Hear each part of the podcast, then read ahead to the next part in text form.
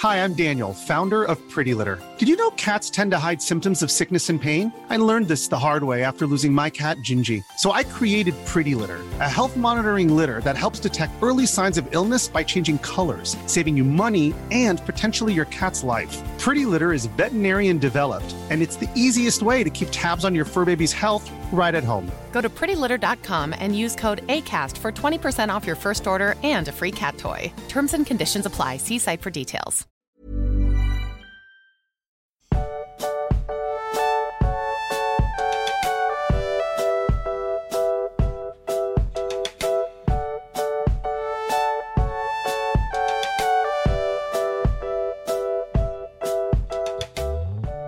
Magst, gefühlt ist es eine halbe Ewigkeit her, dass wir die letzte Folge aufgenommen haben. Ich weiß gar nicht mehr, wie so ein schönes Intro geht. Kannst du mir helfen?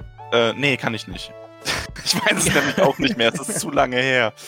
Das, wir mussten ja auch leider eine Folge ausfallen lassen. Ja, da gab es ein bisschen technische Probleme. Aber ich habe mich auch ein bisschen geschämt, aber ich glaube, es wurde uns verziehen. Ja, was fährst du auch einfach weg? Das, also das geht so nicht. Es tut mir leid, aber eigentlich auch nicht. Aber unsere Bombardier-Folge kam zumindest gut an. Also wir haben gutes Feedback bekommen. Ja, das hat mich auch sehr gefreut. Ich fand auch, es hat Spaß gemacht, da ein bisschen die Theorien mal durchzugehen, wobei ich rückblickend sagen muss, dass im Grunde tatsächlich mich selber, auch wenn ich, als ich mir das, also während der Folge ist mir das nochmal aufgefallen, als ich dann auch hinterher ein bisschen drüber nachgedacht habe, eigentlich finde ich wirklich diese letzte Theorie, die wir da hatten, so absolut passend. Das ist, also seitdem bin ich mir ganz sicher, für mich ist das einfach so. Solange da keine Quellen auftauchen, die mir das Gegenteil beweisen, ähm, ist für mich äh, Tom Bombadil einfach diese Verkörperung Mittelerdes. Und wenn ich weiß, was ich damit meine, dann muss ich die letzte Folge, also die Special Tom Bombadil Folge, mal anhören. Da reden wir nämlich ganz ausführlich darüber. Bevor wir aber weitermachen, habe ich noch ganz, ich muss noch kurz was Persönliches einschieben, ganz vorweg. Wir machen ja eigentlich sowas so Community-Zeug eher am Ende.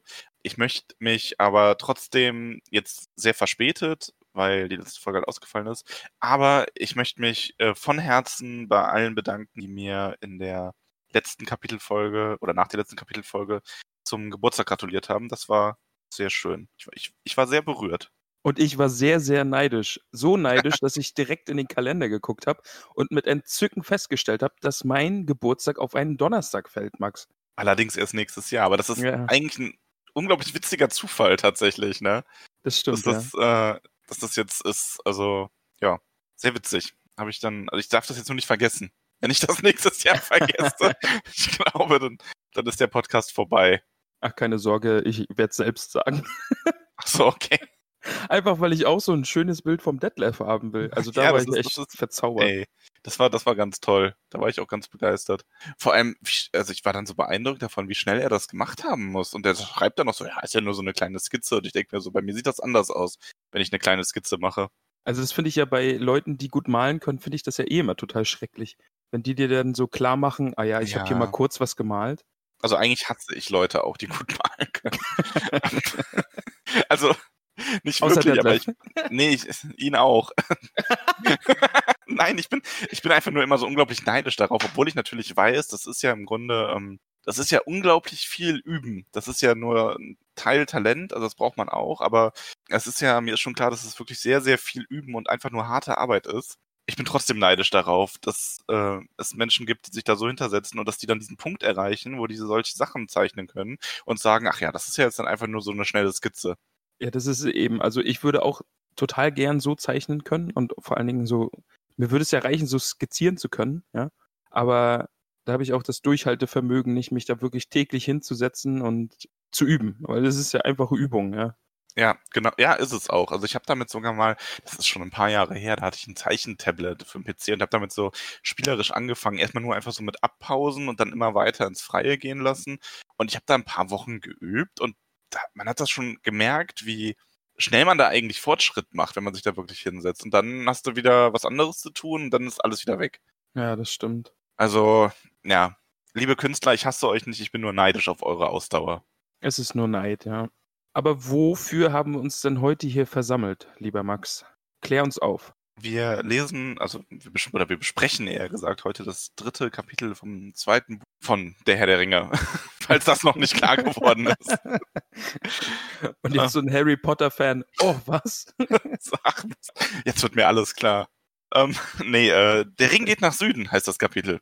Und der geht ein ganzes Stück nach Süden, habe ich das Gefühl.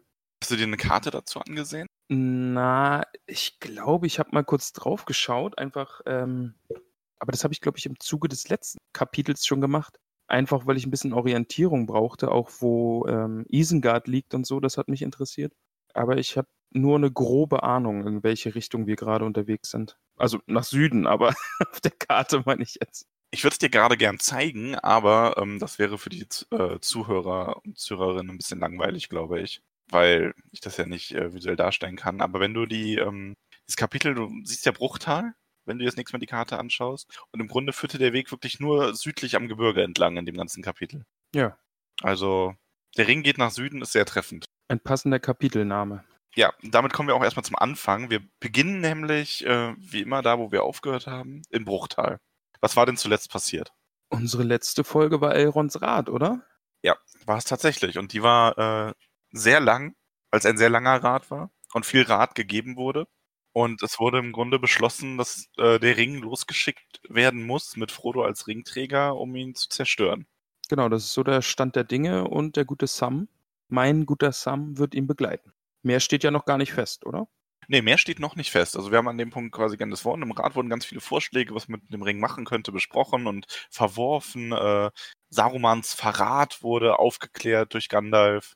Also wir haben ganz viel erfahren und jetzt äh, gehen wir in die Planung über, wie das denn konkret aussehen soll. Also wir beginnen am selben Tag noch, als die Hobbits wieder zusammensitzen, weil Pippin und Mary waren ja im Rat nicht dabei. Und die sind mehr als empört, dass der gute Sam dafür belohnt wird, dass er den Rat belauscht hat. Tatsächlich, ja. Also Pippin vor allem ist, äh, sagt, dass man Sam eigentlich in Ketten legen und rauswerfen sollte und stattdessen belohnt ihn Elrond. Ich fand das, ähm, den Dialog auch deswegen sehr schön, weil Frodo ja im Grunde klarstellen will, dass das keine Belohnung ist, diese Reise, die er macht. Und Mary dazu sagt, dass aber nicht Frodo darum beneidet wird, dass er diese Reise machen muss, sondern dass Sam darum beneidet wird, dass er ihn begleiten darf. Was ja schon nochmal so ein Unterschied ist im Grunde. Der aber auch zeigt, wie gut befreundet die Hobbits hier eigentlich sind. Also ich muss auch sagen, der erste Teil vom Kapitel hat mir auch wirklich gut gefallen. Jetzt, wenn auch Gandalf und Bilbo noch dazukommen und dieses ganze Hin und Her und doch teilweise recht offene Schlagabtausch mit Worten. Ja, ja die, ähm, also Gandalfs erster Auftritt beginnt auch damit wieder mal auszuteilen, weil Pippin ja sagt, er möchte mitkommen, weil Hobbits sollen zusammenhalten und einer mit Verstand muss in der Gruppe sein. Und das erste, was Gandalf dazu sagt, überhaupt das erste, was er sagt, ist, ja, dann wird er bestimmt nicht mitgenommen. ja, da muss ich, also das war wieder eiskalt Gandalf, ja, also. Ja. Im Übrigen eine, äh, ein Dialog, der im Film tatsächlich einfach nur zwischen Mary und Pippin stattfindet. Also da sagt Pippin das auch. Und Mary sagt, dass er dann bestimmt nicht mitgenommen wird. Ich finde es aber irgendwie noch viel großartiger, wenn Gandalf das macht. ja. Aber Gandalf ha hat auch einen kleinen Hang dazu, irgendwie aus dem Nichts aufzutauchen, oder? Ein bisschen, ja. Der hat so, also der, der könnte gut in einem Horrorfilm mitspielen. Oh Gott. Ja. Der ist auf einmal ist er da. Also vor allem auch wie er, genau, jetzt er schaut ja auch einfach auf einmal so durchs Fenster rein, so als würde er die Unterhaltung belauschen und sich dann irgendwann, wenn er weiß, jetzt, jetzt als würde er dann nur warten, bis er auf den richtigen Moment, um den noch einen Spruch reinzudrücken. Ja. Also, ich belausche jetzt erstmal so, oh, das ist ein guter Einsatz. Nee, aber Gandalf kommt halt immer genau zur rechten Zeit für sowas. Das stimmt natürlich, ja. Und Gandalf stellt natürlich auch klar, nachdem Bilbo gesagt hat, ja, man hat in dem Rat halt die ganze Zeit geredet und noch nichts beschlossen. Die ganzen Neuigkeiten wurden ausgetauscht und sogar Gandalf sei überrascht worden, stellt Gandalf natürlich sofort klar, dass man ihn nicht überrascht hat. Er war der Einzige im Rat, der nicht überrascht war. Natürlich nicht. Denn er wusste natürlich schon von Gollums Flucht, denn, äh, wie spricht man den aus? Gwei hier? Gwei hier, ja. Der Herr der Winde. Genau, der hat ihn nämlich schon darüber informiert, dass Gollum geflohen ist. Und ein Gandalf, den überrascht man nicht mit irgendwelchen Neuigkeiten, der weiß schon Bescheid.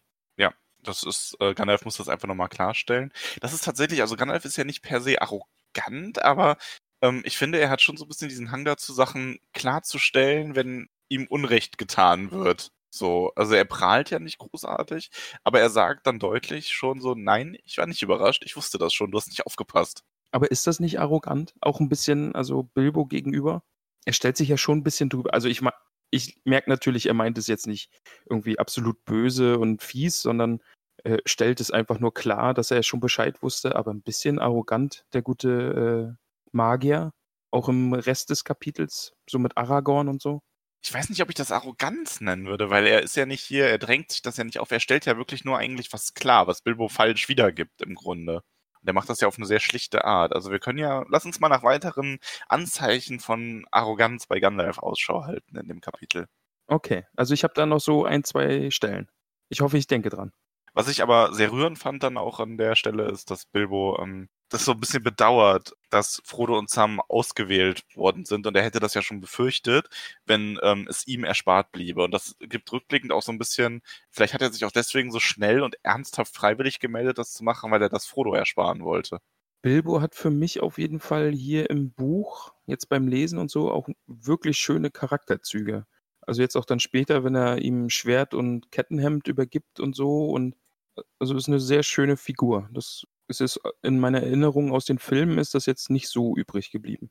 Ja, in dem Film hat er nicht so viel ähm, Screentime, wie man sagt, gehabt, was das angeht. Aber ich finde, im Buch merkst du schon wirklich sehr diese Verbindung, die er zu Frodo hat, diese Liebe, die er für Frodo empfindet ähm, und auch diese Opferbereitschaft, die er hat und diese Verantwortung, die er sich selber auferlegt irgendwo. Damit, dass er ja in dem vorherigen Kapitel zumindest auch sagt, dass, es, dass er die Sache begonnen hat. Nun, aber im Moment werden erstmal nur Kundschafter ausgesandt, wie Gandalf den äh, Hobbits erklärt. Und es wird auch gesagt, dass die wahrscheinlich im Winter loswandern müssen. Man merkt das hier, das ist auch ein ganz krasser Unterschied ähm, zum Film. Ich weiß, wir möchten nicht so oft äh, den Film vergleichen, aber das bietet sich gerade nochmal so extrem an. Im Film brechen die ja gefühlt wirklich am nächsten Tag auf. Und hier wird jetzt erstmal wirklich geplant und die sind noch zwei Monate in Bruchtal lassen also erst den Winter kommen, weil die Speer erstmal auskundschaften müssen, ähm, wo die Reiter sind, ob Dinosaurons irgendwo in der Nähe sind, welche Wege beobachtet werden und welche vielleicht nicht.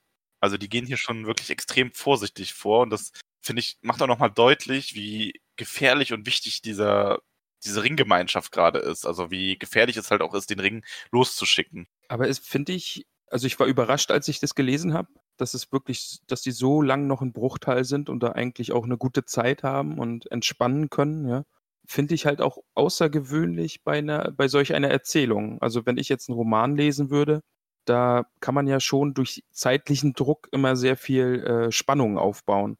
Und, mhm. und das nimmt es hier in dem Moment einfach völlig raus. Ja, es wird auch ganz schnell abgehandelt im Endeffekt. Es ist aber so ein bisschen für mich man könnte jetzt so, so sagen, ist es eigentlich, ist es gut, dass da jetzt im Grunde in einem Satz gesagt wird, ja, es vergingen zwei Monate.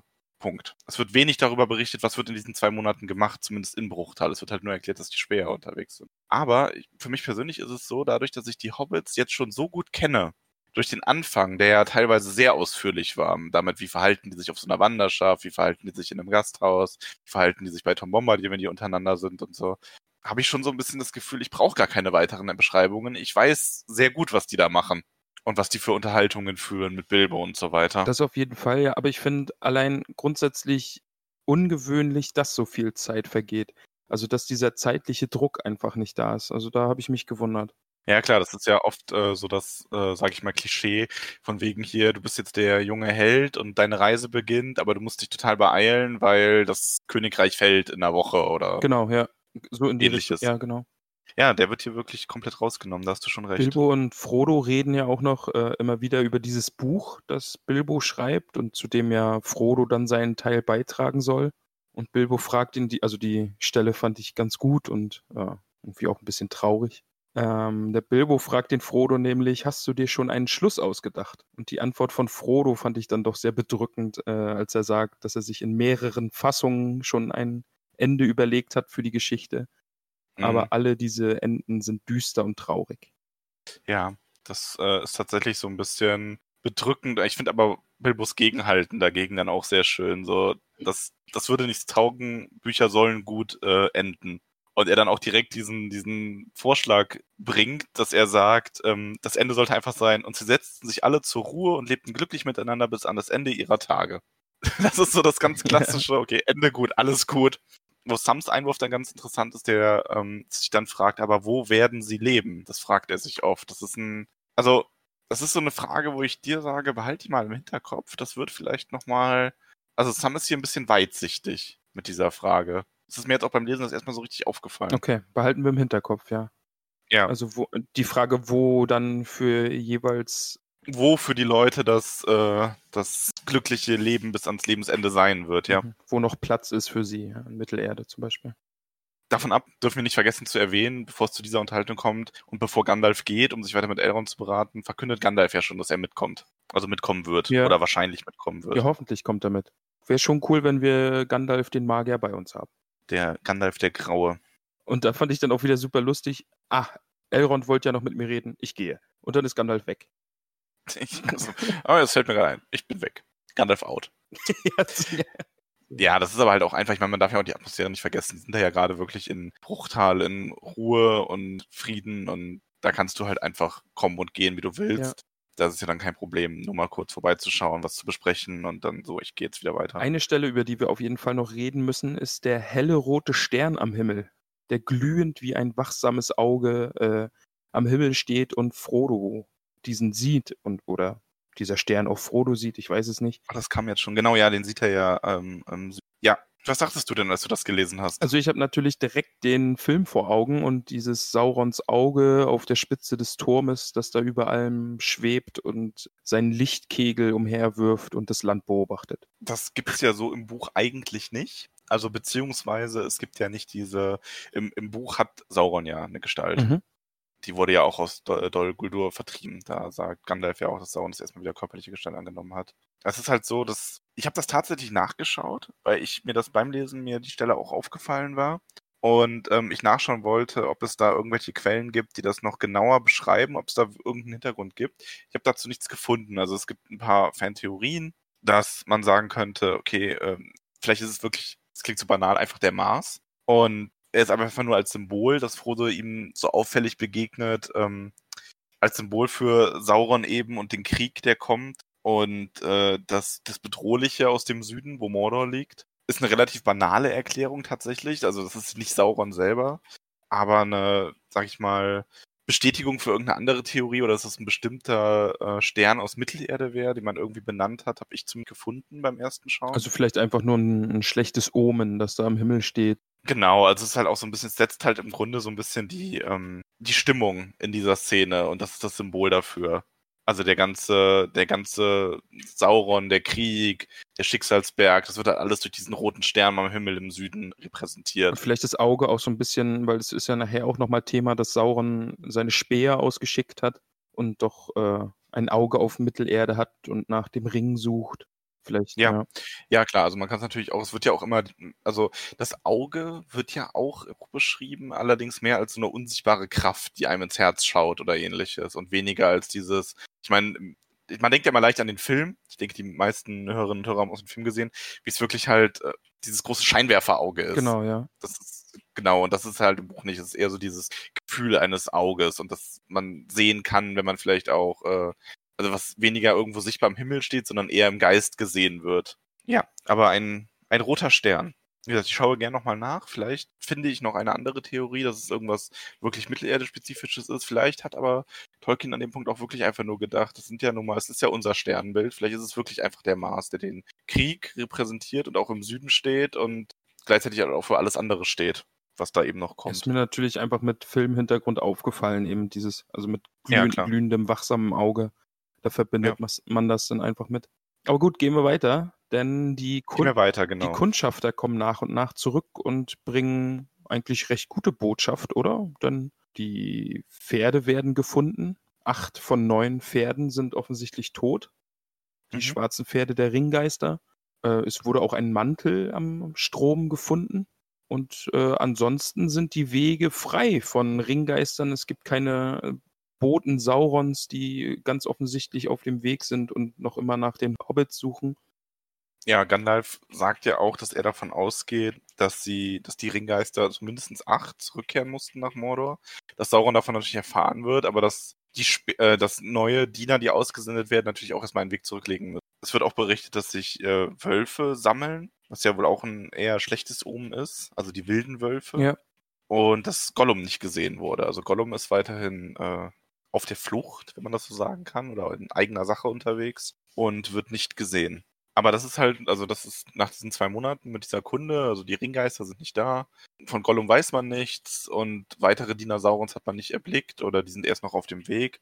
Äh, ruft Elrond auch die Hobbit zu sich und verkündet, dass die Zeit gekommen ist, dass der Ring sich bald auf den Weg machen muss. Ja, dann geht es eigentlich auch recht zügig, oder? Also dann wird beschlossen, wer ihn begleiten wird. Also und ich finde das auch, ich finde dieses Zusammenkommen der Ringgemeinschaft eigentlich auch äh, sehr schön. Also dass es wirklich ähm, hier auch sehr klar definiert ist, wer bis wohin mitgeht oder was die Leute für Ziele haben. Das stimmt, Ähm, ja. ja.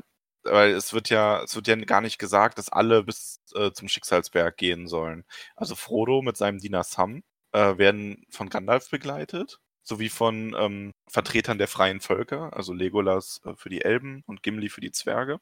Da ist endlich dein Gimli wieder in Aktion. Endlich, ja. Aragorn und Boromir gleichermaßen beide für die Menschen. Also Aragorn ist eigentlich der Vertreter für die Menschen, ist aber, sagt aber von Anfang an auch, er wird bis nach Minas Tirith reisen, hat da aber einfach sehr viel Wegstrecke, die er mit Frodo zusammenreisen wird. Und Boromir wird sie eben aus dem Grund äh, begleiten. Ein Punkt noch, als die Gefährten vorgestellt werden, nämlich bei Gandalf sagt Elrond, vielleicht das Ende seiner Mühen. Und da bin ich sehr drüber gestolpert und habe mich gefragt, was Elrond damit meint.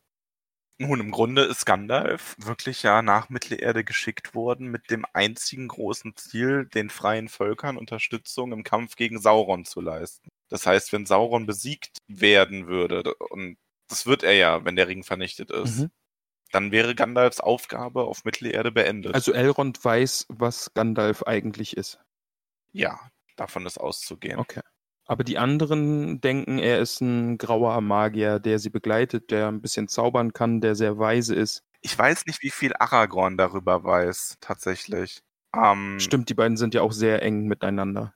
Ja, aber bei den anderen ist es, also die, für die meisten in Mittelerde sind die Zauberer einfach merkwürdige Zauberer, tatsächlich. Also die wissen nicht genau, was dahinter steht. Aber da bin ich sehr drüber gestolpert, weil vielleicht das Ende seiner Mühen, das klang auch so, dass Gandalfs Reise äh, mit erfolgreicher Zerstörung des Ringes eben auch ein komplettes Ende nehmen würde.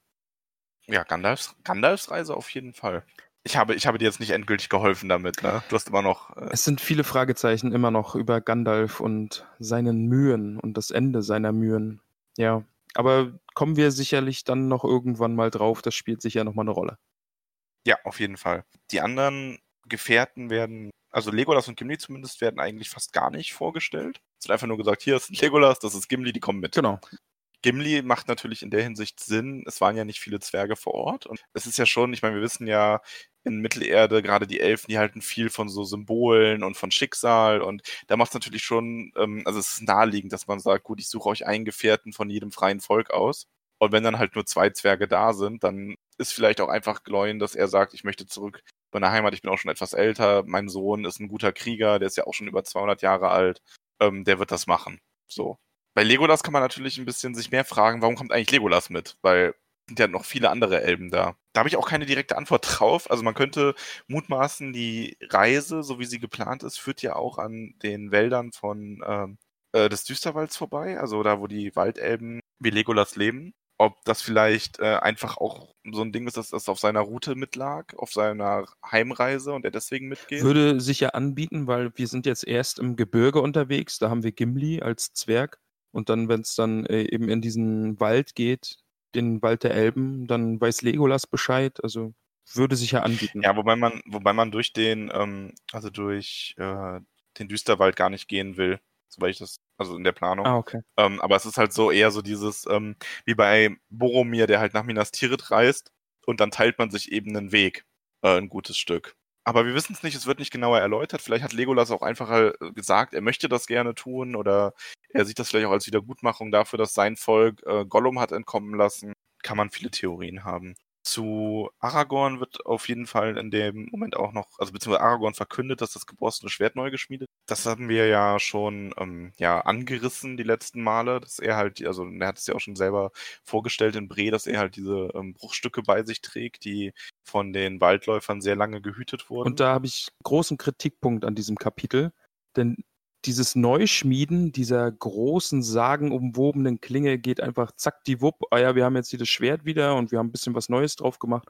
Und das geht mir viel zu schnell und viel zu unspektakulär. okay, was hättest du dir da denn gewünscht? Ah, vielleicht wirklich irgendwie ein, zwei Absätze dazu, wer es schmiedet und dass dazu irgendwas Besonderes gebraucht wird oder eine besondere Schmiede gebraucht wird oder so. Also, das war wirklich ein bisschen antiklimaktisch. Okay, habe ich nicht so empfunden, aber ähm, ja, ist ja ein berechtigter Punkt, wenn du sagst, das war dir zu, zu simpel, das einfach wieder zusammen Weil es halt so oft Thema ist, dieses Schwert, eben weil es mit Mhm. Aragons äh, Erbe zusammenhängt und Boromir braucht dieses Schwert als Beweis dafür, dass Aragorn eben dieser Erbe ist und so weiter. Und das ist so wichtig und so eine namensvolle, wichtige Klinge. Und dann, ja, wir haben es jetzt geschmiedet und Aragorn trägt es bei sich. Aber vielleicht ist es auch ein bisschen, weil es die Aufmerksamkeit nicht darauf lenken will, dass der Prozess, dass der Schmiedeprozess so aufwendig ist oder so bedeutsam, sondern eher die Tatsache, dass nun ein Dunedain Stammesführer wirklich diese Gelegenheit ergreift und ernst macht, dass er sein Schicksal gekommen sieht, um eben, also das hatten wir auch schon mal in der Geschichte um die Thronfolge von Gondor. Ja. Ähm, Im Grunde hätten ja schon die vorherigen Dunedain versuchen können, Gondors Thron in Anspruch zu nehmen. Und bei Aragorn wissen wir aber, dass er im Grunde vom Schicksal getrieben ist, dass ähm, der Zeit, die Zeit einfach gekommen ist. Und äh, wenn jetzt irgendwie Besonderheiten für das, für das Schmieden des Schwerts überhaupt notwendig gewesen wäre, dann hätte man auch ein bisschen das darauf lenken können, dass es vielleicht deswegen jetzt erst gemacht wird. Und so wird wirklich hervorgehoben, das Schmieden an sich ist gar nicht der große, wichtige Akt, sondern eher, dass sich jemand dazu entschließt, dieses Schwert zu führen. Erneut. Ja, du verkaufst es mir jetzt wieder so, dass ich dir das glaube. Aber mir, mir hat halt einfach diese epische Schnittmontage mit epischer Musik gefehlt. Okay, Der ja. Hammer schlägt auf das Schwert und die Funken sprühen und ja. ein halbnackter Elbenschmied. Mit wehenden ja, Haaren. genau. Okay, also du hättest einfach gerne noch ein, zwei Absätze dazu gehabt, was für äh, tolle Materialien da verwendet werden und wie aufwendig das ist und dass da am besten noch ein Zauber reingewebt wird. Genau, sowas hätte ich mir gewünscht. Okay, ja.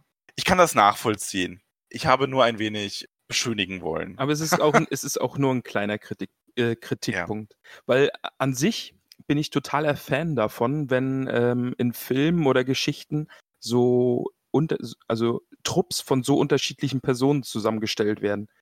Ja, das ist ganz Da, toll. aber das finde also, ich richtig, richtig gut.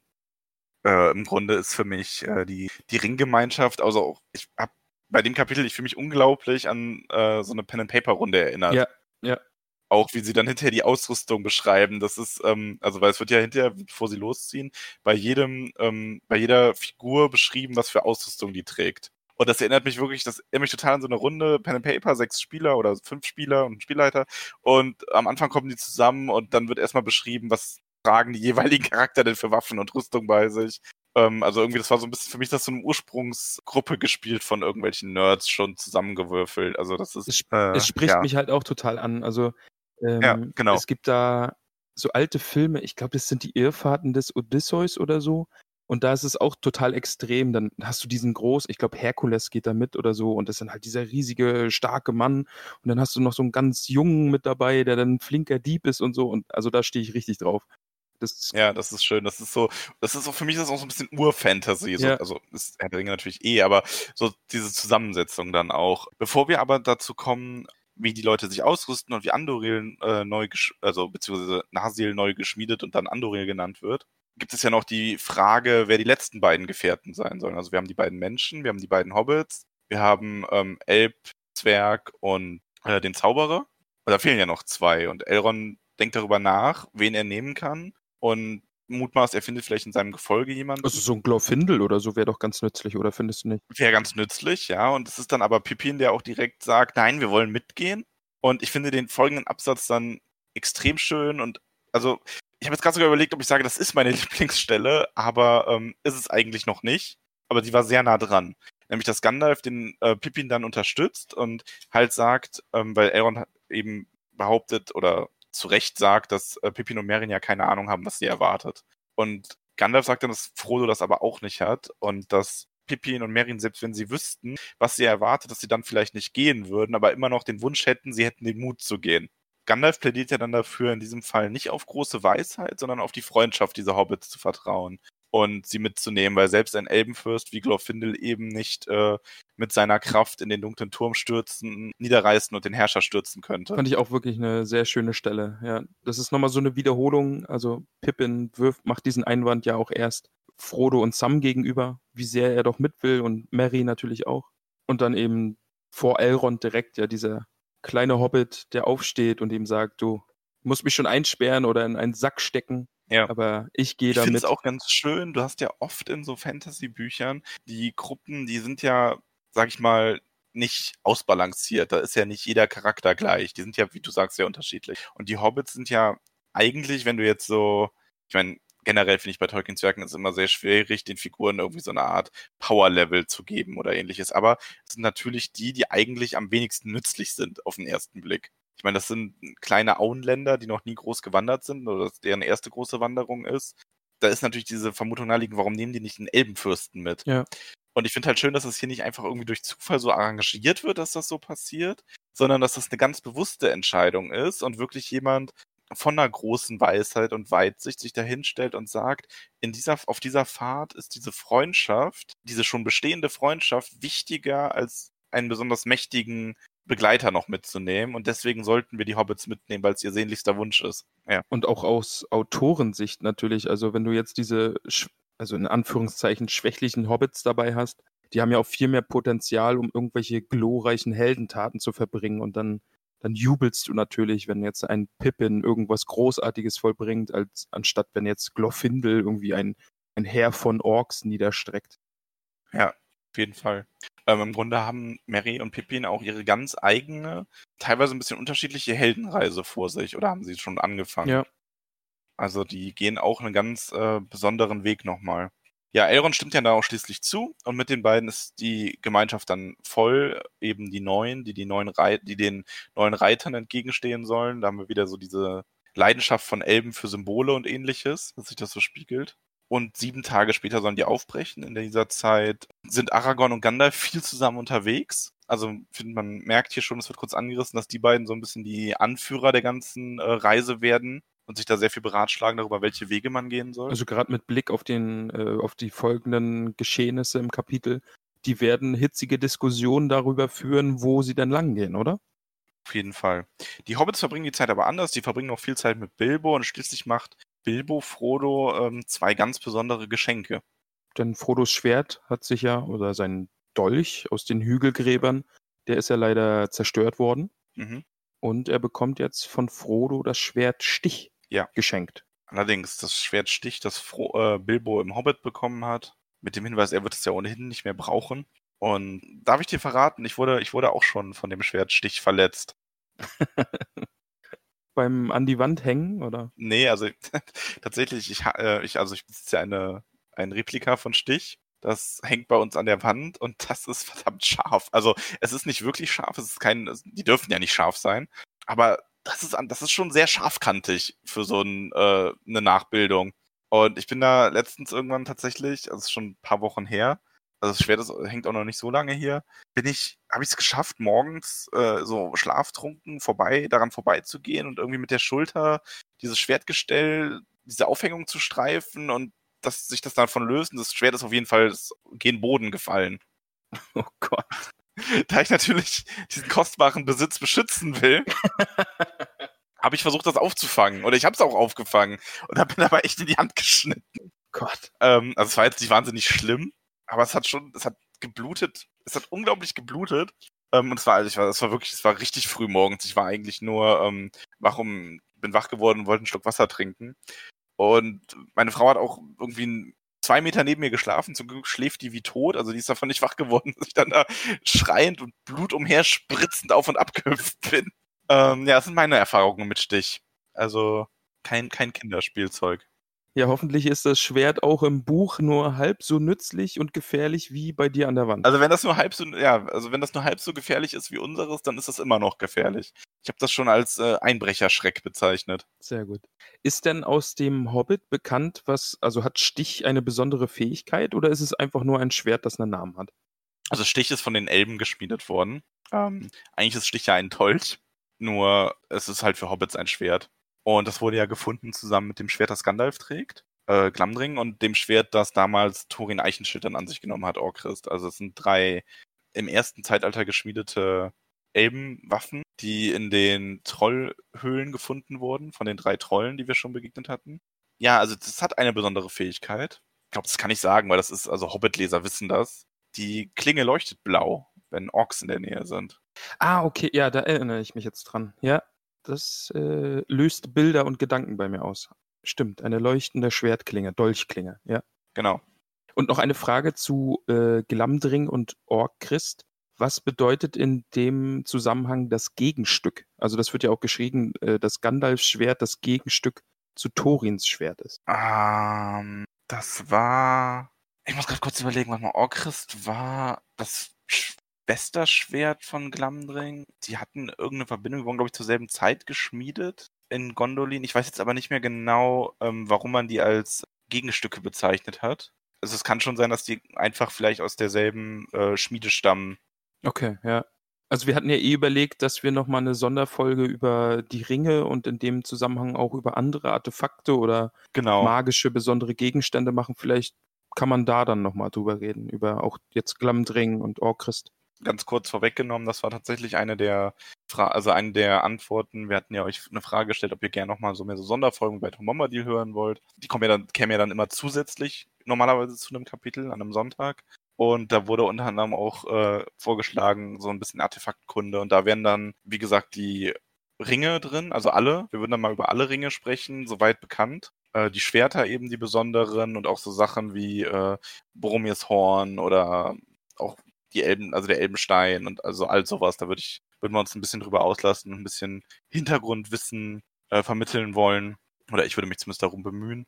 Ja, sehr gern. Also und das da können auf wir dann Fall auf jeden Fall mal drüber reden. Ja, also das habe ich auch, das war ein super Vorschlag, den habe ich auch auf der Liste von Sachen, die ich unbedingt machen will. Also wir Ja. haben da jetzt ein paar Special-Folgen hinter Kopf, die wir abarbeiten werden. Äh, da freue ich mich auch schon sehr drauf. Das hat mir bei Tom Bombadil sehr viel Spaß gemacht. Aber das zweite, was der Bilbo dem Frodo schenkt, ist ein Kettenhemd aus Mithril, Genau. das offensichtlich äh, dem Träger keine Last ist, weil es kein Gewicht hat für den Träger, aber dafür so manche Klinge abprallen lässt. Genau, also wir werden noch mehr über Mithril erfahren. Deswegen möchte ich da nicht zu viel ähm, vorwegnehmen. Man kann aber sagen, das ist wirklich ein sehr tolles Geschenk, weil es ein sehr, also alleine schon, wie es jetzt beschrieben wird, ein sehr leichter, ähm, ein sehr leichtes Kettenhemd, das er unter seiner Kleidung tragen kann und damit nur wie ein normaler Hobbit aussieht. Bilbo sagt dann aber jetzt ist mehr an ihm dran, als äußerlich zu sehen ist und haut ihm auf die Schulter oder auf den Rücken und tut sich dabei dann noch weh, weil sein. Rücken jetzt so hart ist. Und vor allen Dingen ist es auch ein Geheimnis. Also Frodo verrät es ja auch niemandem, dass er dieses Kettenhemd trägt. Ja. Wo ich dann noch lachen musste, beziehungsweise was ich ein bisschen merkwürdig fand, ist, dass Boromir da offensichtlich aufsteht und erstmal schön in sein Horn trötet. Ja, dazu kommen wir gleich. Ich wollte nur noch kurz erwähnen, ich, das Gedicht von Bilbo fand ich dann ganz schön, was er noch zum Besten gibt, bevor sie sich trennen. Und ich fand es ein bisschen traurig, wie er erzählt, dass er alles an Infos mitbringen soll, weil er sein Buch zu Ende schreiben will. Und er würde dann gerne noch ein zweites schreiben, wenn er dafür lang genug lebt. Und das ist so ein bisschen ähm, traurig schön, finde ich, wie dieser Hobbit jetzt wirklich so viel erlebt hat und am Ende da sitzt und einfach nur noch Chronist ist und seine Bücher schreibt und so ganz leicht hin sagt, ach ja, vielleicht schreibe ich noch ein zweites, falls dafür die Zeit reicht. Ja, und dann kommt dieses äh, leise gesungene, wie ich finde, sehr schöne Lied. Und genau, dann ist, das ist auch, ich finde, das ist so großartig. Ähm, Boromir ist ja nicht, also der ist ja, aber der ist halt so stolz in dem Moment, dass es schon fast ein bisschen an Dummheit grenzt. Weil Ja. die Gemeinschaft wirklich, äh, es wird gesagt, ja, ihr brecht jetzt hier mitten in der Nacht und in Heimlichkeit auf. Und das Erste, was er halt macht, ist, dieses riesige Kriegshorn zu blasen. Ich nur so, ja toll, das ist jetzt auch für die Katz gewesen, so ein bisschen. Aber er sagt halt so, ja, er hat, er hat das immer in der Nacht, er, er hat das immer bei seinem Aufbruch erschallen lassen. So, das ist so dieser Stolz, der schon fast ein bisschen an Torheit grenzt in dem Moment, finde ich. Und er wird dann auch drum gebeten, es doch erst wieder äh, ertönen zu lassen, wenn sie in großer Not sind oder an den Grenzen seines Landes. Vor allem versetz dich mal in dem Moment in Elrond. Dieser wirklich Jahrtausende alte, unglaublich weise, mächtige Elb, der da das alles ganz genau plant und der Nacht aufbrechen, dann kommt dieser Mensch da an und trötet erstmal. ja. Oder ganz Bruchtal auch, ja, die, wo die Elfen, äh, äh, jetzt habe ich Elfen gesagt, die Elben durch die Gegend schweben und alles ganz besonnen ist und Zeit spielt keine Rolle und dann steht da dieser Boromir und trötet sein Horn. Ja. Ach, Boromir. Ich bin gespannt, was du noch von Boromir halten wirst. Ähm, aber jetzt sind wir an der Stelle, wo die Ausrüstung ein bisschen beschrieben wird von den Gefährten. Wie gesagt, ich habe das total gerne gelesen. Für mich hat das so diese, diese Rollenspiel-Vibes so ein bisschen ausgeschickt. Fand ich sehr schön. Auf jeden Fall, ja, hat mir auch gut gefallen. Gimli mit seinem Panzerhemd und Zwergenaxt, Äh, ja, Legolas mit seinem Bogen. Gandalf eben mit äh, Schwert und Stab.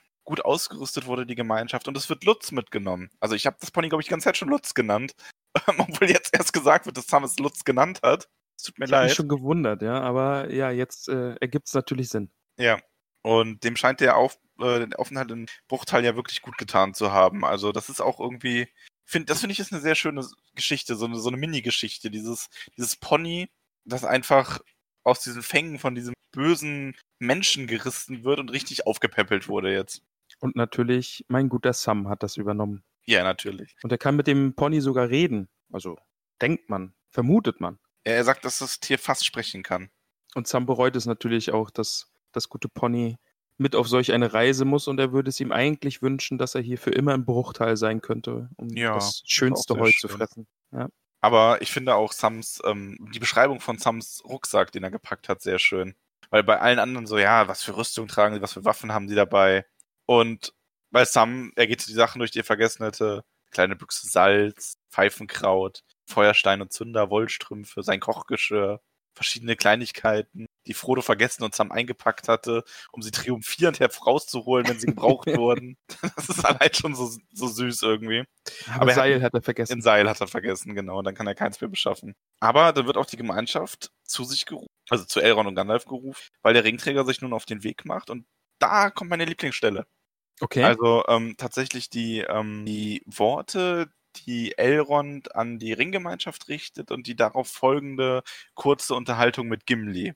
Weil Elrond der Gemeinschaft ja kein Eid und keine Verpflichtung auferlegt. Außer Frodo, er ist der Einzige, der sich verpflichtet, den Ring wirklich so weit zu tragen, ähm, bis er ihn zum Schicksalsberg gebracht hat. Und er darf den Ring nicht abge äh, nicht, äh, nicht einem Feind übergeben, nicht wegwerfen und auch nur an ähm, Mitglieder der Gemeinschaft oder des Rates übergeben. Und auch das nur in größter Not. Also Frodo wird hier wirklich ein, ein Eid auferlegt und allen anderen aber nicht. Und es ist Gimli, der, also Elrond macht das halt vor allem mit der Weitsicht, dass er sagt, ihr wisst nicht, welche Stärke eure Herzen haben und könnt nicht voraussehen, was ähm, euch auf der dunklen Straße begegnen mag. Und Gimli ist dann halt derjenige, der sich dafür ausspricht, dass man doch irgendwie was verspricht. Treulos sei der, der dem wohl sagt, wenn die Straße dunkel wird.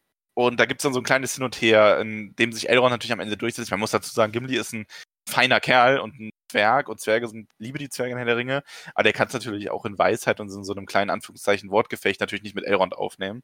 Natürlich nicht, ne? Aber ähm, ich mag dieses, dieses Hin und Her, so wie Gimli dann sagt, ähm, ein geschworenes Wort mag das zitternde Herz stärken oder es brechen, wie Elrond erwidert. Also das fand ich jetzt einfach so ein schönes, schöner Austausch von einem, von der grundsätzlichen Idee, ob es sinnvoll ist, da die Ei- Gemeinschaft auf den Ringträger einzuschwören oder nicht. Fand ich daher einfach schön. Ich finde Gimli absolut toll. Also ich kann es jetzt einfach auch schon mal sagen. Ah, vielleicht ist Gimli so meine Lieblingsstelle. Also immer wenn Gimli vorkommt. Also lass, vielleicht lassen wir das nicht so einreißen, dass wir, weil wir haben immer wenn Bilbo, immer wenn. Ja. Äh, aber, aber diesmal ist Gimli halt auch nachher, wenn er die Berge sieht und von den Bergen spricht und so. Und er ist schon auch eine echt coole Figur. Also ich freue mich mehr äh, drauf, mehr von ihm zu sehen. Ja, deswegen hat es mich gerade ein bisschen irritiert. Es wirkte so ein bisschen erstaunt, als ich dir meine Lieblingsstelle gesagt habe. Ich dachte mir so, das ist ja eine schöne Gimli-Stelle. Ja, auf jeden Fall, ja. Aber die Gemeinschaft macht sich dann jedenfalls auf den Weg. Wir brechen auf und reisen, Max. Mal wieder etwas reisen. Bist du des Reisens denn überdrüssig oder hat sich das jetzt erholt? Na, ich habe mich im Bruchteil erholt. Ich bin jetzt wieder bereit für ein bisschen Reisen. Und wir wandern viel und essen schlecht. Wir, wir wandern viel und essen schlecht. Das ist gut gesagt in der Kälte, die ich hinzufügen. Genau, in der Kälte also es auch ist noch. kalt, es ist dunkel, es wird selten Feuer gemacht, es gibt wenig und schlechtes Essen und es wird viel gewandert. Und jeden Tag sah das Land nicht viel anders aus als am Vortag. Bis dann endlich mal die Sonne kommt. Und so sind sie auch fast zwei Wochen unterwegs oder sogar zwei Wochen. Stimmt, das ist 14 tatsächlich, Tage, ja. also ich ich habe gar nicht so in Erinnerung, aber ich glaube, das wird selten gemacht in anderen Büchern, die ich gelesen habe, dass wirklich so oft mit so einfachen Sätzen so große Zeitsprünge gemacht werden. Weil auch Das hier stimmt, wird ja. ja. überhaupt nicht gezeigt, wie agiert die Gemeinschaft miteinander oder wie interagieren die miteinander, sondern einfach nur, ähm, ja, und zwei Wochen vergingen. Punkt. Also, oder es waren zwei Wochen unterwegs. Ist so ein Tolkien-Ding, das macht er gerne mal, ne? Aber es zeigt halt auch, also ich glaube, er kann da auch einfach, er kann, er muss das so machen, weil er hat halt diese Welt gemacht und die müssten sich da authentisch drin bewegen. Er kann da keine Abkürzungen nehmen. Ja. Also, sie sind zwei Wochen unterwegs und es wird etwas angenehmer vom Wetter her und sie kommen in das Land Hulsten, wie die Menschen das nennen, oder früher Eregion, wie die, als die Elben noch hier lebten. Und Gandalf sagt auch, wir sind nun in einem Bereich, wo das Wetter milder wird, aber vielleicht auch gefährlicher. Den nächsten ganzen Teil fand ich eigentlich, also jetzt den Rest des Kapitels fand ich eigentlich überraschend gut. Also es passiert ja wieder nicht so viel und wir treffen jetzt nicht auf das große Böse oder so, aber ich fand es doch überraschend gut äh, zu lesen. Ähm, ich glaube, das Gute an der Stelle ist jetzt, dass wir treffen, es passiert nicht viel. Also man kann es ja wirklich zusammenfassen, sie reisen erst das Stück am Bruchtal entlang äh, nach Eregion, reisen dann ähm, an die Gebirgskette heran, versuchen den äh, Rothornpass über den Karadras zu nehmen, scheitern und lassen sich wieder zurückfallen. Genau. Ja. Ganz simpel mal zusammengefasst. Das Kapitel ist aber, finde ich, daher trotzdem gut, weil wir haben sehr viele neue Charaktere, die alle ein bisschen äh, vorgestellt werden. Also dieser Sprung von den zwei Wochen ist zwar da, aber danach sieht man sich die ja wieder ein bisschen genauer an. Also wir haben das, ähm, wir haben Gimli, der jetzt als erstes in Eregion das Gebirge ein wenig erklärt. Also das ähm, Bild vor sich, was sich da bietet an Gebirge, wo dann auch Khazad-dûm, also Moria liegt. Auf jeden Fall auch eine wirklich schöne Stelle. Also das fand ich auch wirklich gut. Das hat mir, obwohl er mit so vielen mir fremden Namen um sich geworfen hat, ja, aber kann ich mir wirklich gut vorstellen, wie dieser Zwerg da steht und die Berge in der Ferne sieht und oh, ihm das Herz wieder aufgeht, weil er diese alten Berge sieht und weiß, dass Moria darunter liegt. Und also ja. das fand ich wirklich gut. Ja, das ist schön beschrieben. Wie er dann auch beschreibt, wie man zu dem Schattenbachtal kommt. Und Gandalf dann auch ja auch sagt, dass der Schattenbachtal ja auch das Ziel ist, nach dem Rothornpass. Also Gandalf zeigt hier so ein bisschen den Weg auf, den man durch dieses Gebirge nehmen will. Und ähm, ich finde auch, also ich finde, Gimli ist allein, also allein so Formulierung, Gimli ist halt kein so ein, ich finde oft in der modernen Fantasy, finde ich, werden Zwerge oft tump dargestellt. Ja. Weißt du, wie ich das meine? Die werden so ein bisschen so, das ist dann nur noch lustig und Bier und hast du nicht gesehen. Ähm, ich finde halt aber so Sachen, wie das Gimli sagt, dass also als es um den Schattenbachtal geht, dunkel ist das Wasser des Kilizaram und kalt sind die Quellen des Kibil Nala. Mein Herz zittert bei dem Gedanken, dass ich sie vielleicht bald sehe. Ich finde das so schön formuliert und das hätte man von einem Zwerg nicht unbedingt erwartet. Ja, das stimmt voll, ja. Also Gimli ist jetzt nicht nur dieser Comic Relief irgendwie, sondern hat auch Weitsicht und, und Wissen, das er einfach auch mitbringen kann, jetzt gerade im Gebirge. Ja. ja. Und auch wirklich eine, eine tiefe Passion für so diese Zwergensachen. Und das finde ich ist ganz schön dargestellt. Genau, also Gandalf sagt ja auch, er möge sich äh, an dem Anblick erfreuen. Und es ist ganz witzig, dass Gandalf an der Stelle schon sagt, ähm, ja, aber was immer du dann auch tust, wir werden dann als Gemeinschaft weiterziehen. Also er will damit, glaube ich, nicht sagen, dass Gimli nicht äh, mitkommen wird, aber es ist halt so eine der Stellen, wo man als Zwerg vielleicht sogar sagen könnte, ich möchte hier jetzt mein eigenes Ding drehen oder ich möchte hier noch länger bleiben. Und das ist so die erste Stelle, wo Gandalf schon anmerkt, oder wo man, wo bewusst wird, dass eben kein Eid auferlegt ist irgendwem, sondern die Gemeinschaft kann sich jederzeit wieder trennen. Ne? Aber was wäre Gimlis Aufgabe dann jetzt da, wo er gerade ist? Also hätte er einen alternativen Plan oder andere, andere nee, das Vorhaben? Also, ja, da also ist im ja Alleingang, Moria. Und ja, Moria, aber Alleingang Moria zu befrieden ist jetzt auch ein bisschen utopisch. Ja, wir oder? wissen ja, wir wissen ja an der Stelle nicht, ob Moria befriedet ist oder nicht. Die Zwerge sind da ja hin ausgesandt worden. Es gab halt nur keine Botschaft mehr seit einigen Jahren jetzt. Was da aber genau passiert, weiß man ja nicht. Also.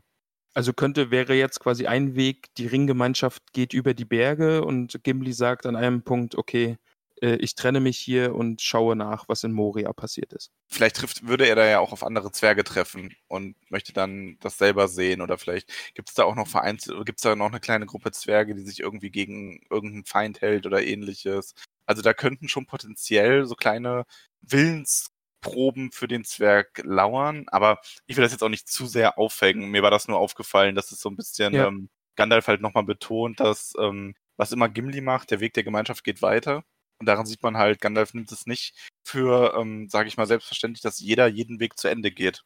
Auf jeden Fall fragt Mary dann auch zu dem Ende der Reise oder zum Ziel und Gandalf lässt durchblicken, dass sie nicht äh, sehr weit geplant haben. Dass sie auch gar nicht zu weit planen wollen, sondern dass sie eine Etappe vor sich haben, diese nehmen und dann schauen wollen, wie sie den Weg weiter beschreiten wollen. Also auf der einen Seite könnte man ja sagen, es ist jetzt nicht so weitsichtig, wie man es eigentlich denen zutrauen würde. Gerade jetzt Gandalf und Aragorn zusammen und Elrond der da sicherlich auch ein Wörtchen mitgeredet hat, wo lang sie gehen. Aber auf der anderen Seite auch wieder sehr bedacht, weil es kann halt so viel passieren, ja. Also wir nehmen jetzt diesen ersten Schritt. Ja, es liegt da vielleicht sogar eine ganz eigene Weisheit drin, zu erkennen, was man nicht weiß, nämlich was noch alles passieren wird und wie sich die Situation darstellt, wenn man an dem Punkt ankommt, bis zu dem man geplant hat. Dann kam die Stelle mit Aragorn, glaube ich, oder? Mhm, genau, Aragorn ist alarmiert, weil Aragorn schon oft gewandert ist und diese Gegend noch nie so ruhig erlebt hat. Fand ich auch wirklich wieder schön, weil das war auch aus diesen vorherigen Kapiteln schon. So langsam wird jetzt diese Bedrohung wieder aufgebaut. Mhm. Wir hatten es jetzt wirklich schön in, in äh, Düsterbruch. Nee, Düsterbruch. Bruchtal. Bruchtal. Also da war es ja wirklich sehr schön und sie waren in der Sicherheit, diese letzte Bastion vielleicht auch vom, vor dem Bösen. Aber jetzt kommt eben wieder diese, diese Bedrohung, die wir auch viel hatten beim Aufbruch un unserer Gefährten, also als die Hobbits aufgebrochen sind, eben diese Schreie in der Ferne oder Hufgetrappel und sowas. Und das ist jetzt einfach diese Stille, diese ungewöhnliche Stille. Keine Vögel sind da, keine Tiere überall. Und Gandalf sagt ja auch, ne, wenn, wenn ein Waldläufer sagt, dass das kein gutes Omen ist, dann sollte man ihm glauben. Ja, also man merkt auch, Gandalf scheint sehr viel auf Aragons Meinung zu geben. Finde ich, kommt schon äh, stark durch. Also generell, der berät sich ja auch viel mit ihm. Ja, also wir sind auf jeden Fall wieder in gefährlichen Gebieten unterwegs. Das, das kam das da sehr schön wieder aufgebaut. Das hast du, finde ich, sehr ja. schön gesagt. Wir haben dann auch eine kleine Szene mit Sam und äh, Aragorn, in dem die äh, Vögel auftauchen, also die schwarzen Krähen, die Kreppbein aus Dunland und Fangorn, die über die Gemeinschaft hinwegziehen. Und Aragorn vermutet, dass die vielleicht entweder auf der Flucht sind, aber denkt eher, dass die wirklich ausgesandt wurden, um zu beobachten. Also erst könnte man ja meinen, also da wäre ich auch mit dabei, dass die auf der Flucht sind und einfach davonfliegen. Aber wenn sich dann dieser Teil der Krähen aus dem Schwarm löst und so dicht über sie hinwegfliegt, da denke ich dann auch eher, dass die mit Sauron im Bunde stehen. Ja, auf jeden Fall. Also das, die Vermutung liegt äh, sehr, sehr nah. Aber Gandalf äh, sagt auch, gut, man kann das nicht ändern. Also er ist ja sehr pragmatisch. Wir gehen zu dem Pass. Wir werden da vermutlich gesehen werden, aber darüber machen wir uns Gedanken, wenn wir da sind. Da finde ich übrigens Pippin auch äh, sehr nett. Wieder, der sich unglaublich darüber ärgert, als ihm dann erklärt wird, dass man jetzt nur noch nachts weiter wandert und kein Feuer mehr anmachen wird.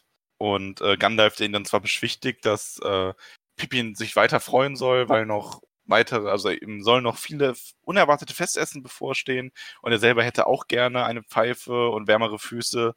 Ja. Aber sie müssten halt weiter, immerhin wird es wärmer, wenn sie nach Süden gehen. Was ein bisschen gelogen ist. Ja, ja und nein. Also grundsätzlich stimmt es natürlich. Es wird wärmer, wenn sie nach Süden gehen. Wenn man dann aber erstmal einen Berg hinaufsteigt, das ja. ist natürlich. Das wäre vielleicht ein bisschen deplatzierte, aufmunternde Worte gewesen. Ja, also warm wird in dem Kapitel nichts mehr. Äh, dazu finde ich aber, weil Gandalf das jetzt sagt und Sam dann mit Frodo redet, ich fand dann Sam unglaublich niedlich an der Stelle, weil er ähm, sagt, ja, er hat, es wird allmählich Zeit, dass man diesen feurigen Berg zu Gesicht bekommt. Ähm, zuerst dachte er, es sei dieser ähm, Rothorn oder wie immer das heißt, bis Gimli dann halt äh, ihn aufgeklärt hat. Ich mir so denke, ja, Sam, genau, ihr seid jetzt zwei Wochen unterwegs und habt das Ziel schon erreicht. Ja, genau. Das war einfach. Warum da, haben wir, so aber, da haben wir aber lang drüber diskutiert, ja. ja. Ah, nee, aber das ist so ein bisschen, das zeigt halt diese Naivität der Hobbits und Sam insbesondere. Und auch im Zusammenhang mit den Karten, ja. Ja. Wie, ihr habt euch die Karten nicht angeschaut, die bei Elrond zum Mass rumliegen? Ja, nee, das macht schon Herr Frodo, der weiß da Bescheid. Und die anderen äh, folgen einfach. Also, also das fand ich auch wirklich gut. Ja. Aber lass uns mal auf den Berg gehen. Lass uns mal auf den Berg gehen, genau. Also weil man findet, also erstmal schlägt sie, äh, beziehungsweise Boromir ist derjenige, der da noch zu bedenken gibt, weil er auch schon öfter in ho hohen Höhen gewandert ist, dass man ein bisschen Feuerholz mitnimmt, das wird auch gemacht. Tatsächlich äh, wenig bisher von Boromir mitbekommen. Und auf dem Weg zum Berg äh, unterhalten sich Gandalf und Aragorn auch einmal noch über den, über einen dunklen Weg, über den sie, über den Aragorn zumindest nicht weiter sprechen will. Aber das ist auch schon ein bisschen Foreshadowing, oder? Also wenn ich jetzt auf einer Reise, auf einen, also, also auf einer gefährlichen Reise noch über einen viel dunkleren und noch gefährlicheren Weg spreche, dann weiß ich als Leser und Leserin eigentlich schon, ah, da gehen wir lang. Schon so ein bisschen, ja. Also es ist, ähm, es ist ja wirklich so, dass man das, also man merkt ja schon, dass Gandalf scheint mehr darauf zu drängen, diesen anderen Weg direkt zu nehmen und Aragorn ist eher so, ja, hier, wir probieren jetzt erst den. Weil er hält zwar nicht viel von dem Weg und es werden immer bekannte und unbekannte Gefahren auftauchen, aber äh, er wird erstmal diesen Weg gehen wollen, einfach weil der andere eben der dunkle und gefährliche Weg ist. Und die Pforte von Rohan können sie eben nicht nehmen, weil den traut keiner mehr seit dem Verrat von Saruman. Ja, also die Diskussion ist eigentlich noch im Gange, so ein bisschen. Ja, also es ist schon noch im Hinterkopf, dass die Rohan, Rohanierer, Rohanaten, Rohirrim, äh, Ro Einwohner Rohans. Rohirrim, stimmt, es gibt sogar einen Namen, okay.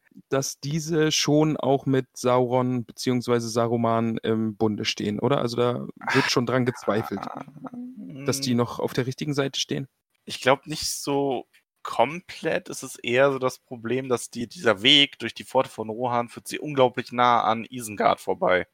Ah, okay, ja gut, und genau, da also wissen also wir, da so er ist ein Verräter, ja. Mhm. Ja, genau, richtig. Ja, man entscheidet sich aber wirklich für den, ähm, für den Weg auf den Berg, durch, also den Rothornpass. Und es fällt viel Schnee. Reichlich Schnee, ja. Sehr viel Schnee. Sam ist, Sam hat dazu, finde ich, den einzig passenden Kommentar, den glaube ich auch, also den ich persönlich auch immer unterschreiben könnte, wenn es um Schnee geht. Ich, Schnee ist in Ordnung an einem schönen Morgen, aber ich liege gerne im Bett, wenn er fällt. das passt sehr gut, ja. Also genau, genau so mag ich, ich liebe Schnee. Ich komme aus einer Ja. Gegend, wo wenig Schnee gefallen ist früher immer. Ich liebe Schnee. Ich habe immer total gern gehabt, wenn Schnee fällt. Aber nur, wenn ich dann nicht durch den Schnee irgendwo hinlaufen oder mit dem Bus irgendwo hinfahren muss oder mit dem Auto irgendwo hin muss. Also sprich, wenn ich einfach nur den Schnee genießen kann, die guten Seiten davon, dann ist der ganz wunderbar. Aber wie bei den Gefährten, da ist er gerade einfach nur ein bisschen nervig. Und vielleicht Bisschen sogar ein bisschen ja. mehr als das. Ja. Also wenn ich mir überlege, dass ich irgendwo äh, übernachten muss und aufwache nächsten Tag und halb vom Schnee verschüttet bin, ist es nicht so gut. möglich. Ja, und hier wird an der Stelle wird aber auch schon gemutmaßt von Boromir, dass das vielleicht eine List des Feindes ist. Also, weil es ja in Gondor heißt, dass er die Stürme in dem Gebirge an den Grenzen Mordors lenken kann. Woraufhin aber Gimli nicht ganz zu Unrecht einwirft, sein Arm wäre, müsste wirklich lang geworden sein, wenn er Stürme durch ganz Mittelerde schicken kann. Aber Gandalf sagt dazu, also ohne das so richtig zu bestätigen oder aber auch nicht, also er ähm, streitet das auch nicht völlig ab. Er sagt einfach nur, dass Saurons Arm lang geworden ist, in der Tat. Also es ist ein bisschen dem Leser überlassen, in dem Kapitel zu entscheiden, war das jetzt der Berg selber? Wir haben ja, gleich kommt ja die Stelle, die ich in der Tom Bombadil-Folge zitiert hatte, wo Stimmt, habe ich Aragorn mich und dran erinnert, ja. genau, wo Aragorn und Boromir darüber reden, ähm, dass es kein irdisches Wetter sein kann und Aragorn halt sagt, ja, es gibt böse Kräfte in Mittelerde, auch vor Sauron schon, die ihren eigenen Plan haben. Die Zwerge nennen diesen Berg ja den Grausamen. Das heißt also, man hat hier im Grunde drei Arten, das auszulegen. Entweder es ist vom Feind gemachtes Unwetter, es ist nur schlechter Zufall, oder es ist wirklich diese innere Kraft des Berges, die die Wanderer äh, von sich stoßen will. Also für mich ist es eindeutig der Berg. Die Idee gefällt mir so gut und auch wie Gimli über den Berg spricht. Ist auch die Variante, die mir am besten gefällt, auch weil es Ja. meine Lieblings-Tom Bombadil-These unterstützt. Nein, ich finde, es passt einfach unglaublich gut zur Mittelerde, sich vorzustellen, dass da wirklich die ähm, so Sachen wie Berge und Wälder auch so ein gewisses Eigenleben und so einen eigenen Geist haben. ja, und dann, äh, das war, glaube ich, auch noch mit dazu, diese, dieses Geschrei und das Gelächter des pfeifenden Windes. Ja. Das war ja auch das, was du gesagt hattest bei Tom Bombadil eben, dass der Wind ein übles Wesen auf seine ganz besondere Art ist, aber eben nicht mit Sauron im Bunde steht. Ja, und dann suchen sie sich Schutz und harren erstmal aus und tatsächlich, ähm, also man merkt dann schon, die sind da relativ nah am Erfrieren, wenn man sich das genau ansieht, weil diese Ja. große Schläfrigkeit, die Frodo überfällt, also zumindest die Hobbits, leiden wirklich sehr darunter und ähm, er hat dann auch sogar so einen, so einen Wachtraum, wo er von Bilbo träumt und Bilbo ihm nur ähm, sagt, ich finde das auch eine ganz großartige, äh, großartiger kleiner äh, Nebensatz oder kleine Stelle, als äh, er sich diesen Bilbo vorstellt, der dann nur sagt, ich halte nicht viel von deinem Tagebuch. Schneestürme am 12. Januar. Du brauchtest nicht zurückkommen, um mir das zu berichten. Das ist so, er sieht da schon so den Bilbo vor sich, was passiert, wenn er jetzt quasi zurückkehrt und ausruht und schläft und einfach sich diesem, diesem Erfrieren hingibt. Ja. Und es ist Boromir, der ihn aufhebt. Also jetzt, hat- jetzt gerade in dem Kapitel kriegt man dann noch wieder ein bisschen mehr Boromir. Der hebt ihn wirklich sehr fürsorglich auf und sagt auch, also ist auch derjenige, der Gandalf sagt, wir müssen etwas tun, das hier ist sonst der Tod der Halblinge. Und Gandalf reicht dann eine Art Heiltrank rum aus Bruchtal. Den Mirovor, Mirovor. Mirovor, ja. Das wäre auch etwas, was man in so einer Artefakt- und besondere Gegenstände-Folge mal besprechen würde. Aber der hilft auch. Also der, Ja, nee, jeder nimmt einen Schluck und hat neue Kraft und vor allen Dingen auch neuen Mut geschöpft. Ja. Damit sie weitergehen können, ne? beziehungsweise erstmal weiter ausharren für den Ah, Moment stimmt, und ja, äh, genau. ähm, ein Feuer machen. Weil sie haben ja auf Boromirs Rad Holz und Späne und alles mitgenommen. Aber sie brauchen dann auch tatsächlich Gandalf, damit äh, das Feuer entfacht werden kann. Also es übersteigt die Fähigkeiten von Elben und Zwergen, hier eine Flamme zu schlagen, die sich hält. Und Gandalf muss dann selber mit einem befehlenden Wort Feuer entzünden. Und das ist, äh, wo wir vorher drüber gesprochen haben, wieder so eine Stelle, dass Gandalf doch auch ein bisschen von sich selbst überzeugt ist, ja. Also dieses, ja, wenn ich jetzt hier zauber, äh, wenn, wenn wir, wenn Speer unterwegs sind, Speer des Feindes, die uns beobachten, dann könnte ich auch gleich in großen Lettern an den Felsen schreiben, dass Gandalf hier ist. Ja, aber das stimmt ja auch. Ja, Also, gut, er, er ist äh, vielleicht ja, ich einer weiß, dieser wenigen. Zauberer, ja, aber trotzdem schon auch ein bisschen ah, Gandalf, jeder weiß, wer Gandalf ist und Gandalfs Namen äh, kennt jeder und so weiter und ja. Aber vielleicht ist es halt auch einfach so. Er ist nun mal einer dieser wenigen Zauberer und ich verstehe es voll, aber trotzdem kommt es auch so ein bisschen rüber. Du meinst, er ist, dass es so wieder dieser Anflug von Arroganz, dass er hervorheben muss, dass er sich ja jetzt offenbart hat durch seine Magie. Genau, ja. Ja, wir lassen das einfach mal so stehen. Ich bin, bin gespannt, was ihr darüber denkt. Ist Gandalf zu sehr von sich überzeugt oder ist es einfach nur gerechtfertigt, dass er da diese Sachen zu bedenken gibt? Also es wäre natürlich subtil super aufgebaut, wenn Gandalf wirklich an einen Punkt kommt, an den er scheitert, ja, und das damit dann so ein bisschen spielt, aber wir schauen einfach weiter. Genau. Sind so kleine Gedanken einfach, wenn ich Gandalf jetzt so lese. Auf jeden Fall geht äh, die Nacht auf ein Ende zu. Also sie verbringen, verbringen die Nacht wirklich in dieser, an dieser Wand und verfeuern all ihr Holz, um zu überleben und wollen sich dann aber auch auf den Rückweg machen, weil es keine Möglichkeit gibt, dann auch hochzukommen. Also Gimli sagt ja auch, ähm, dass Karadras ihnen noch nicht vergeben hat und weiter Schnee auf sie werfen wird und umso schneller man heruntergeht, desto besser. Also kurz Verständnis, also weiß ich nicht, vielleicht habe ich da gepennt, aber das ist schon der konkrete Entschluss, wir gehen zurück, ja. Also das ist jetzt nicht, wir gehen eine andere Route, sondern wir gehen zurück. Genau, also es ist im Grunde ja dieses, sie wissen halt, es hat keinen Sinn weiterzugehen. Die haben eine Nacht gerade so überstanden, wo sie eigentlich noch gar nicht hätte Pause machen wollen, haben all ihr Feuerholz verbraucht und trotzdem nur knapp überlebt durch den, Zau äh, durch den Heiltrank. Genau, das ist dann der Moment, wo Gimli sagt, wenn wir weitergehen, wird Karadas noch mehr Schnee auf uns werfen. Es ist je schneller wir heruntersteigen, desto besser und alle stimmen ihm zu. Und dann ist der Rückzug ja. beschlossen. Ähm, und es wird aber dann sogar gemutmaßt, dass der Rückzug unmöglich sein könnte, weil der Schnee zu einer großen Verwehung angehäuft worden war. Legolas hat dann noch die Vorstellung, dass Gandalf vielleicht mit einer Flamme den Schnee schmelzen könnte, aber alles kann Gandalf eben nicht. Der braucht, ähm, er braucht etwas, auf das er einwirken kann und Schnee kann er nicht verbrennen. Das ist so ein bisschen meine Lieblingsstelle und spielt mit meiner eigentlichen Lieblingsstelle zusammen, denn Gandalf sagt ja zu ihm, ach, hätten wir nur einen Elben, der losfliegen könnte, um, um die Sonne zu holen. Und das spielt dann so ein bisschen damit rein, was Legolas nachher noch macht, weil ich das so absurd fand, dass ich das schon wieder gut fand. Okay. Ja, genau. Also Gandalf ist so ein bisschen, ähm, weil Legolas sagt, ja, wenn Gandalf das machen könnte, dann könnte das schmelzen. Und Gandalf sagt, ja, wenn Elben fliegen könnten, dann könntest du uns die Sonne holen. Ja. Ähm, weil er halt so klarstellen will, so ein bisschen unwirsch, so ja, kann ich aber nicht, ich kann Schnee nicht verbrennen, ne? Ja. Und es sind dann halt, äh, Boromir springt dann wieder ein. Aber ich bin sehr gespannt, das können wir ganz zum Schluss mal machen, was du so von Boromir hältst, beziehungsweise, da können wir eigentlich jetzt auch gut machen, weil ähm, das ist jetzt die letzte große, wichtige Szene von ihm. Boromir und Aragorn fangen eben an, den Weg frei zu schaufeln. Und mit nichts anderem als mit Armen und Beinen im Endeffekt. Also er ist mir auf jeden Fall sympathischer als im Rat selbst, weil da war er irgendwie nur stolz und nur sehr überheblich und eben dieser stolze Mensch. Mhm. Und hier kommt aber noch dazu, also er ist weiterhin stolz, auch als er da einen Bruchteil in sein Horn trötet. ja. Aber hier äh, lässt er einfach auch Taten sprechen, weil er packt einfach zu, er ja. versucht durch den Schnee sich zu kämpfen und trägt ja nachher auch die Hobbits durch den Schnee und also ja. Ja.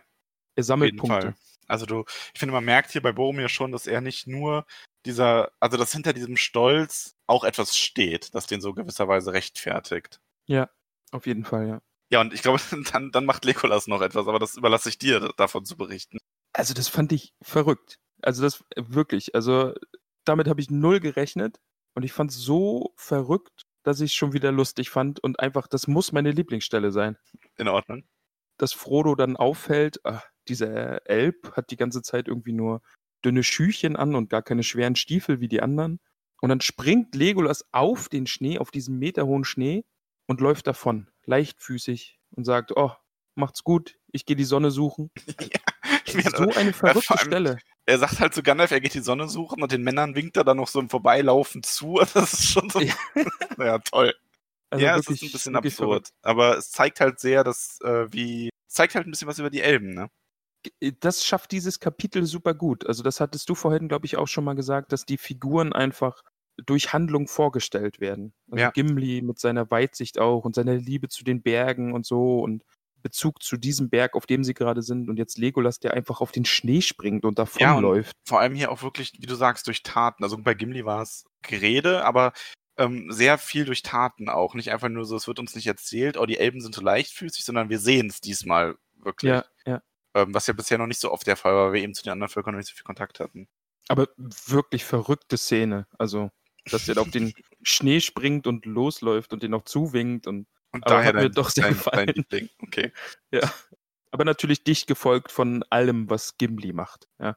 In Ordnung. Also dicht gefolgt, bitte. Ja, Aber diese Legolas-Szene ist verrückt. Es dauert eine Zeit, bis Aragorn und äh, Boromir zurückkommen.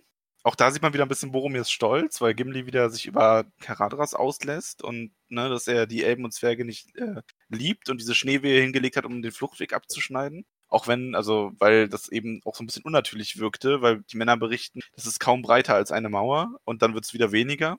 Ja. Und äh, Boromir sagt dann auch nur, weil Gimli halt sagt, Caradras äh, liebt Elben und Zwerge nicht. Boromir dann nur so, ja, aber er hat vergessen, dass ihr Menschen bei euch habt und zwar mannenhafte Menschen. Wobei er ja dann auch zugibt, dass weniger tüchtige Menschen mit Spaten vielleicht nützlicher gewesen wären. ja, auch sehr gut, ja. Ja, und er sagt dann, dass die kleinen, ähm, dass er die kleinen, er und Aragorn die kleinen Leute tragen werden. Und Pippin bewundert das dann auch, wie Boromir selbst bei, äh, während er ihn trägt, noch weiter Schnee zur Seite räumt.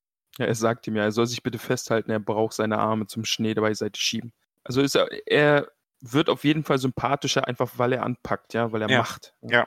Und er, ich finde, er kümmert sich auch sehr um die Hobbits. Also den Eindruck, finde ich, kriegt man schon. Er hat da sehr ein Auge drauf. Das ist, du merkst schon, er ist so ein bisschen der stolze Beschützer. Ja. Der sich Äh, darauf auf was einbildet, was er tut und was er und wie er die Leute beschützt, aber der es halt auch macht. Das ist schon schön. Ja, dann gibt's Caradras letzten Streich, als äh, Aragorn der Letzte ist, der Frodo trägt, gibt's noch mal eine kleine Lawine.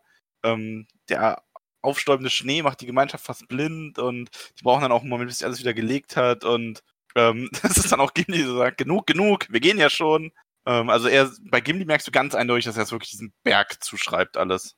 Ja, ich auch. Also das, das, die Idee gefällt mir so gut, dass dieser Berg gegen diese Gemeinschaft an, an äh, also die, die quasi angreift sogar, ja. Ja. Also und sie davontreiben will, weil er, weil der Berg einfach nicht will, dass die über Ja. ihn drüber gehen und diesen Weg nehmen. Ja. Auf jeden Fall.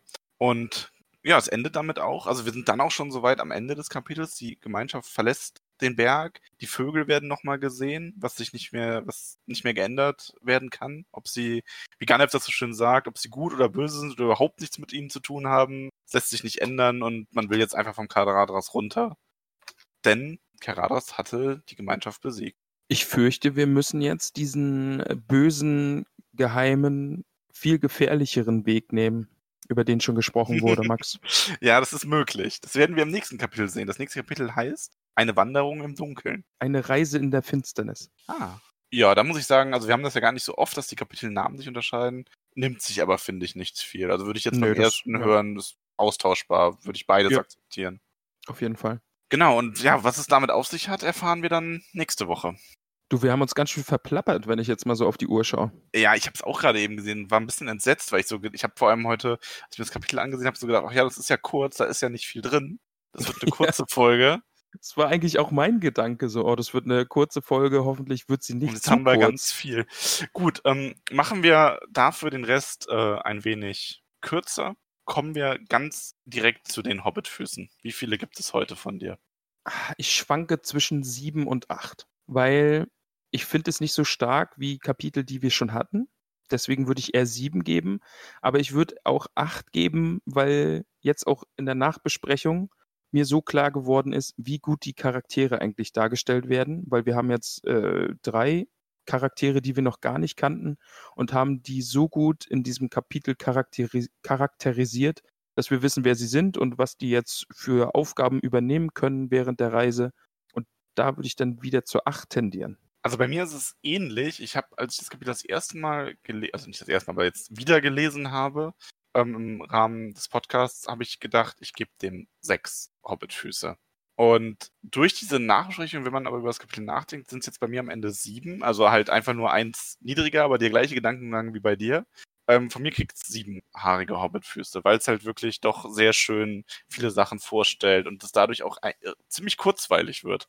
Obwohl es wieder nur eine Wanderung ist. Ja, also das hat jetzt, ich glaube, ich gebe dann auch einfach acht, weil diese, das mit dir drüber reden, hat das Kapitel jetzt nochmal so viel cooler gemacht, auch über diesen Berg sprechen und so.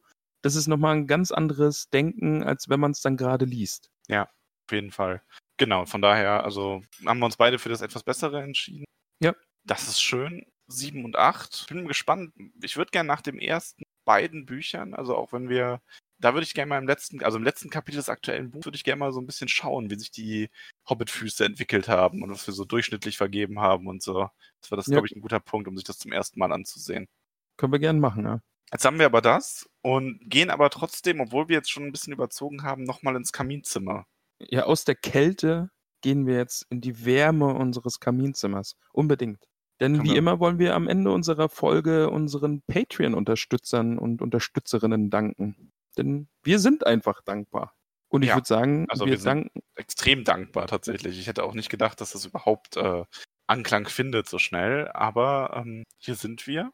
Und genau, ich wollte dich nicht unterbrechen, tut mir leid. Ich vergebe dir.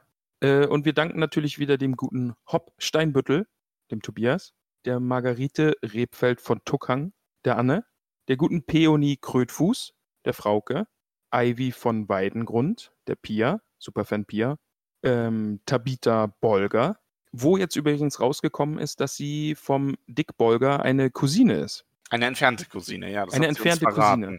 Danke für den Einblick in die äh, in den Bolger Familienstammbaum. Vielen Dank, Bibi. Ich bin gespannt auf den Punkt, äh, ganz kurz übrigens, auf den Punkt, wenn wir zwei Personen haben, die aus derselben Familie stammen. Die müssen uns dann erklären, wie die zusammenhängen. Ja, unbedingt. Also das wird Pflicht. Ja. Und wir haben jemanden Neues. Uns, ein, uns beiden eine sehr wohlbekannte Person. Der gute Max aus unserer Pen and Paper Runde und guter Freund von uns beiden hat nämlich auch gemeint, dass er uns, dass er sich gut unterhalten fühlt und uns unterstützen möchte. Und ich habe jetzt äh, die wunderbare Aufgabe, dem guten Max seine, seinen Hobbit-Namen zu verleihen. Und ich bin sehr zufrieden, was dabei herausgekommen ist. Jetzt bin ich sehr gespannt. Denn der gute Max heißt jetzt nicht mehr Max, sondern Willibald Lochner von Tuckbergen. Oh, oh großartig. Willibald. Ich werde ihn Willibald. so nennen. Ja, ich auch. Wundervoll.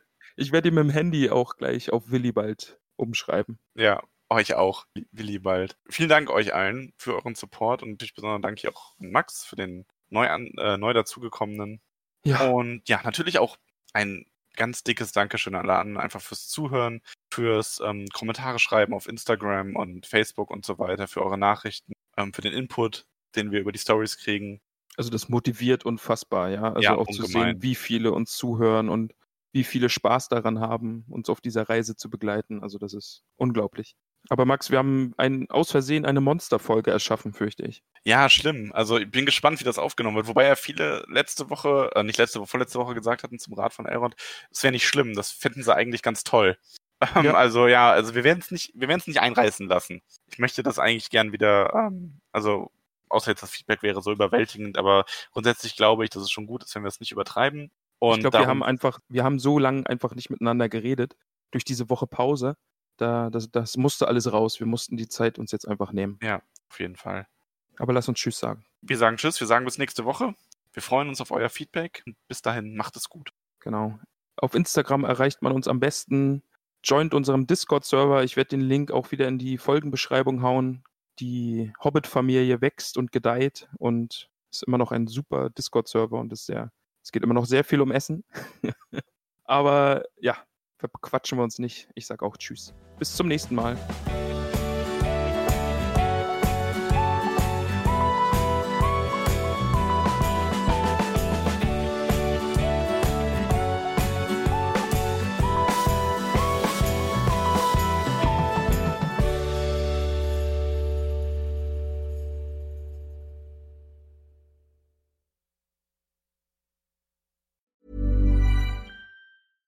Mom deserves the best, and there's no better place to shop for Mother's Day than Whole Foods Market. They're your destination for unbeatable savings, from premium gifts to show-stopping flowers and irresistible desserts. Start by saving 33% with Prime on all body care and candles. Then get a 15-stem bunch of tulips for just $9.99 each with Prime. Round out Mom's menu with festive rosé, irresistible berry chantilly cake, and more special treats. Come celebrate Mother's Day at Whole Foods Market.